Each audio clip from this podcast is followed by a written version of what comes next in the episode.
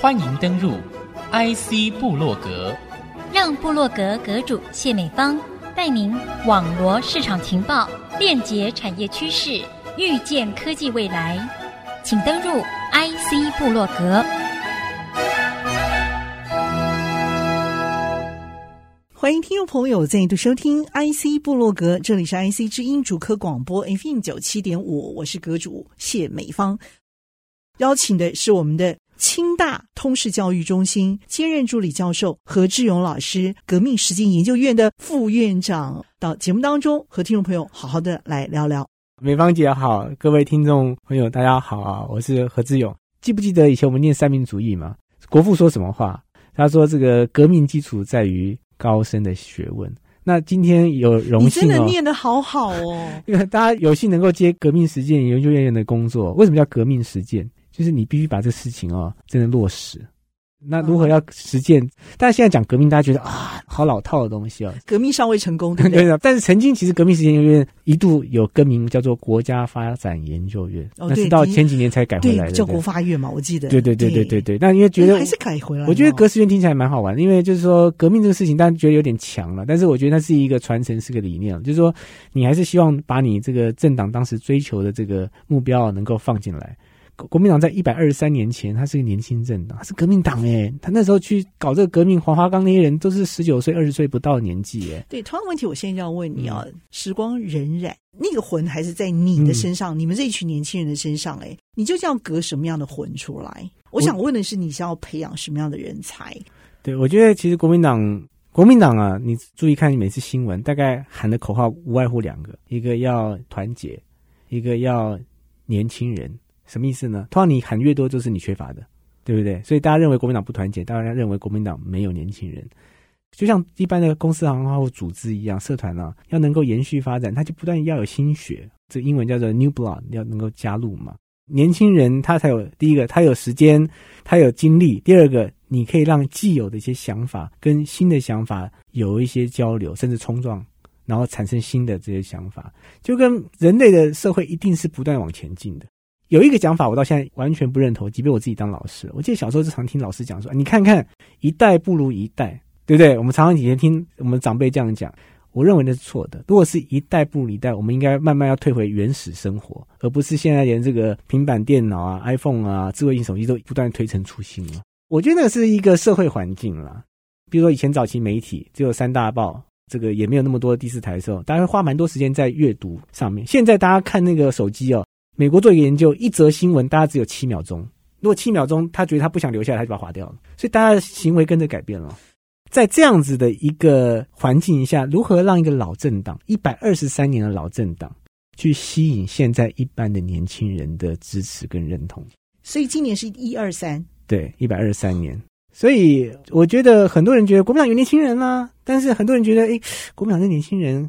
跟我们一般外界接触的好像又不太一样啊。嗯嗯，我我能讲说为什么有很多不太一样。第一个就是说他可能有些特殊的家庭背景，嗯，他可能家里是军公教，或者是有些你会发现他的父母亲其实会有路配哦哦，那这个我觉得还还蛮好。但是你会发现就是会有这样子背景的产生，或者他父母亲是党工，OK 啊，当然他会有很强的这种政党认同或国族认同的成分在里面。另外一个大家会觉得国民党年轻人跟一般年轻人不一样是奇怪，这个年纪那么轻，可是怎么想法看起来跟老年人一样啊？对，就是老党派的那种想法。对对对，所以我觉得那也是一个环境造成的。所以大家会觉得说，诶，国民党年轻人就会打个问号。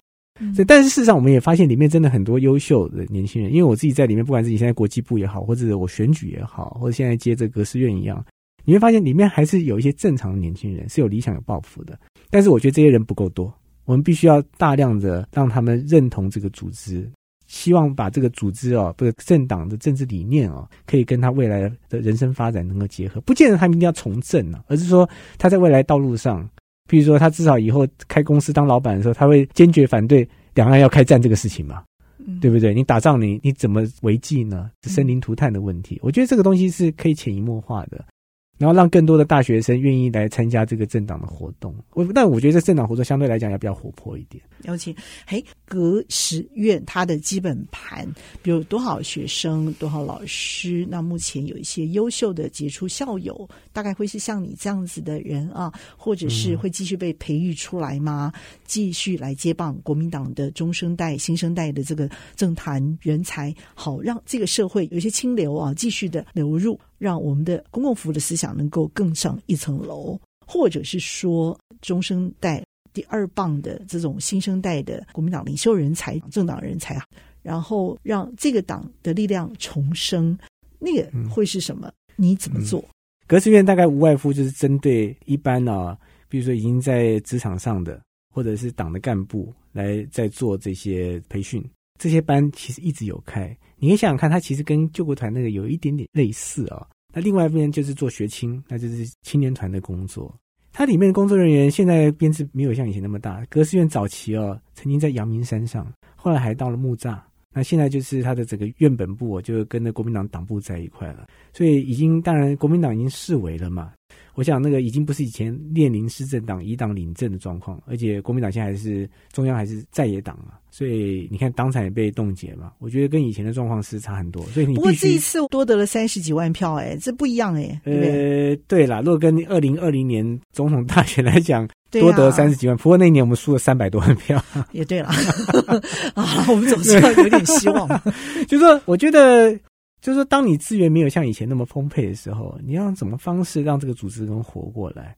那以前我的做法，比如说我们会让更多的，譬如我强调是青年工作的话，我会让更多年轻人在这样的平台里面找到自己自我实现。所以我们让他参与很多的决策过程，然后参与很多的，比如说影片制作也好啊，讲稿的这个撰写啊，或者是重要的一些活动规划。让他们来参与，那这些可能是正职人员，这可能是实习生，那也有可能是工读生。那我自己很重视实习生这一块，为什么呢？这是另外一个小故事了。这个美芳姐肯定不太清楚啊。我曾经是国民党有史以来第一个正式的实习生，那是二零零六年。所以一般实习生都是非正式的。过去国民党没有实习生，那时候国民党想想看，以前家大业大时候。你去那边实习，这个你要来干什么？这样子，所以你是被啊、呃、选上的，是不是？呃，没有啦，那个时候其实在美国念硕士班哦。然后学校呢有一个实习的课，我可以拿。OK，然后想说暑假就不浪费这个机会啊，让让我早一点能够如期毕业。哦、呃，因为我第一个学期啊去上了英文班啊，我只上了一门必修课，因为那时候英文成绩太烂了，所以我要去上英文班，所以我相对来来讲我少修了两门课，我用暑假补一下。所以我想说，那我暑假就想回台湾嘛，那就去实习好啦。那我想说，那去国民党实习怎么样？然后刚好有长辈有认识嘛，就推荐推荐，我们就进去了。这样，然后进去才发现，当时我也不是国民党员，可是我就在里面我学了很多。当时做了两个多月吧，还帮国民党从中山南路的大楼搬到现在的八德大楼去。当然也可以看到这个政党的这个兴衰了。不过我觉得是一个很好的经验。那现当时碰到很多人，现在还认识啊。所以，我后来接党职之后，我就对于实习这个事情，我觉得非常非常有感。所以，我就大量的采用实习生，然后想办法用手上的一些资源哦，再给这些实习生有一些贴补。我记得，我永远记得我那时候在国民党做实习生做两个月，你知道我拿多少钱吗？有薪水吗？在美国实习生是不会有薪水的，嗯哼。但是工科不一定，到公司会有，而且薪水还不错。我那时候两个月只拿了三千块钱，搬家费都还不如，还不够。然后搬家搬到八德大楼去，因为楼还是别人的，是中央投资公司的，所以要付停车费。七月份在原来的中山南路不是不用付停车费的，八月份我就付了两千五百块，所以那两个月我实赚是五百块钱。五百块，恭喜你还是挣的，真的是这个是很好的经验了。而且那时候我记得还有联署要罢免当时陈水扁总统嘛，我有参加那个活动，后来把这个活动写了一个报告，然后也跟学校分享，因为。不管这个大家认不认同这件事啊，我只是觉得说，哎，你你一个研究生哦，能够有机会去参与这些政党活动，你我也是念政治学的，因为我觉得真的啦，做学问不能够在象牙塔里面，尤其是我们念的是社会科学，今天不是在实验室里面找个对照组、实验组跑实验，嗯哼，你今天碰到是人的事情，你一定要想办法去让大家知道说，我们的想法接不接地气了，到底跟实际上差不差得多，一不一样？就像大家做政治学研究、投票行为研究的时候，都会觉得说。投票就是理性的行为啊。那这个理性行为就跟经济学上面追求个人利益最大化的行为是一致的，逻辑是一致的。可是当你真的去投身政治的时候，你会发现每一个人理性其实都不太一样。他的理性不见得是要赚大钱哦。邀请的是我们的清大通识教育中心兼任助理教授何志勇老师。我们也要先休息片刻，稍后再回到节目的下半段，和听众朋友继续来谈经营的精彩方案，以及我们还有面对哪些未知的课题哦。稍后再回到节目上继续来分享。欢迎听众朋友再度回到 IC 部落格，邀请的是我们的清大通识教育中心兼任助理教授何志勇老师。为什么会在你身上丢这个问题？还有一个原因，也就是哦，因为其实毕竟你要去投入政治，第一个就是说你有那种政治家的这种魅力嘛，啊，偶包吗？我的意思说，你一定要自己要当选一个政治人物吗？因为你今天扮演的角色是培养更多的政治新秀、政治新星出来啊。我感觉你的地位被升华了，但是我觉得你将来这方面的这个才华，还是政治才华，还是不会被掩埋的。因此，我也很想知道。他不是一个老师而已，因为我觉得这些都是沿途的风景，只是你有没有很深入的去走这一趟。那我觉得你是很认真的在走这一趟的人，但是你的目标是什么呢？我很想知道。其实我觉得这个以前念大学的时候，我就一直记得当时上江一化老师的课，他引了一句亚里士多德过去讲的话，我觉得蛮好。他说：“政治的目的就是追求幸福美满的人生。”听起来其实很简单啊，那幸福美满就是 happiness 嘛。那怎么样追求 happiness？就让大家都有能够赚钱，然后吃得饱，有好的居住环境，小朋友能够开开心心的长大。那我觉得谁有这个责任？就是政府啊。嗯嗯，就是参与公共事务的，塑造一个公共事务的一个和谐运作。让政党协调之间有一个非常合理的一个民主发展的一个政治体制，就让民主政治能够比较像当时大家预期的运作方式，嗯、而不是大家听想到政治之后就觉得说：“哎呀，好脏啊，对不对？”嗯、哼哼你想想看哦，我自己教政治学，可是我也跟学生们分享过，就台湾有时候对于民主政治的概念是矛盾的。前阵子香港有事的时候，我们不是每天要撑香港挺民主啊？可是你知道，我常常问学生，大家知道民主的两个核心的操作型定义吗？叫 operational definition。所谓叫操作型定义，就是说我们怎么样把它界定出来，那是用一个比较具体方式来界定。比如说，我们这个麦克风的操作型定义是，它一定要能够让我的声音扩大，它不扩大就不是麦克风了。对，那民主政治的操作型定义无外乎两个，一个叫做政党。因为政党是民主政治里面的一个中介，那他才有因此有代议政治嘛，他有他的理念，他有他的党员，他有他的支持者，他有他的这个候选人啊，他的政团。那另外一个叫什么？叫公平公开的选，叫竞选。好啦，那我们看台湾的状况好了，在台湾哦，不到百分之五的民众有加入政党，大家觉得政党很黑啊，不愿意啊。我记得要够厚够黑，那 做大事对，那厚黑学不是这样子。我大学看那个写信的报告了。那选举呢？竞选呢？那投票率呢？越来越低。像去年年底的九合一地方选举，是创下台湾地方自治史上的新低，这也是趋势了。就当我们的民众不愿意认同政党，参加政党活动，也不愿意出来投票的时候，你跟我讲说你要撑香港提民主。这个逻辑我我我我我没有办法，我没有办法，嗯，我没办法，因为民主政治也许它有它很大的问题在，但它现在就是这个样子。对，你要让它想办法让它更好运作。今天不会因为你不去投票或你不去参选，去把你的理念带进去，这个政府就因此停摆哦。是，说得好。今天只要有一票去投，他也是同额竞选当选了。嗯，今天你即便有百分之八投票率，只有百分之二十，嗯，那二十人决定你的未来一切哦。是，你的政府继续在运作。当时这个军工教的年金哦，你说能不能被改革、被检讨？当然可以。但是你看用那种方式，其实原因是什么？是因为很多军工教在年金改革，国民党都是在在初步改革的时候啊，那也称不上是改革了，就对了国民党政府失望，然后后来就不愿意去投票，结果民进党上台，民党上台之后就是大刀阔斧，那后来再出来说，哎，你怎么可以砍我的薪水？但现在反过来了。嗯情况已经不太一样了，你知道，真的需要有人起来振衰起弊啊！对啊，但是就是说改革，可是就是真的是需要你们出来的、啊、可是老百姓就觉得说，你们都喊改革啊，每个都喊改变，那你做的都是一样的。对，改变的背后那个中心究竟是什么？我觉得是老百姓要看到的，所以要我觉得我的票就会投下去、啊。对，所以要有更多有理想性的人出来，像这次，而且知道要做什么改革。对，这次我们出来，我们丢了一些议题。那很多人跟我讲说：“哎呀，那个选举哦，那个不容易啦，那个那么黑，对，又有地方的派系，还有一些有一些这个生意上的往来哦，甚至还有一些恶势力，你怎么样去突破这些窠臼？”你不会赢的啦！啊，出来你居然当选，你也改不了现状了。可是我觉得太消极了，你一定要有人叫做抛砖引玉嘛。你有做，你做得好，做得出来啊，别人会跟进。就像即便这是去年啊，我我们没有当选，可是我们想办法丢出了在选举，也在新竹市，在台湾啊，我们丢出一个正面的选举方式。别人觉得谈政见不好，因为没人要听，我也知道没人要听政见，可是我们就用活动去包装政见，我们媒体去包装政见，让他觉得有趣，让他觉得说，诶，我们在做一件有意义的事情。让大家能够进而认同，会跟进来做。就像那时候我们在一开始在推那个电动辅助自行车 e-bike，很多人说啊，这个没有人要弄啦。后来没想到，民众党也跟进了，民进党也跟进了，全台湾都跟进了，至少北台湾了。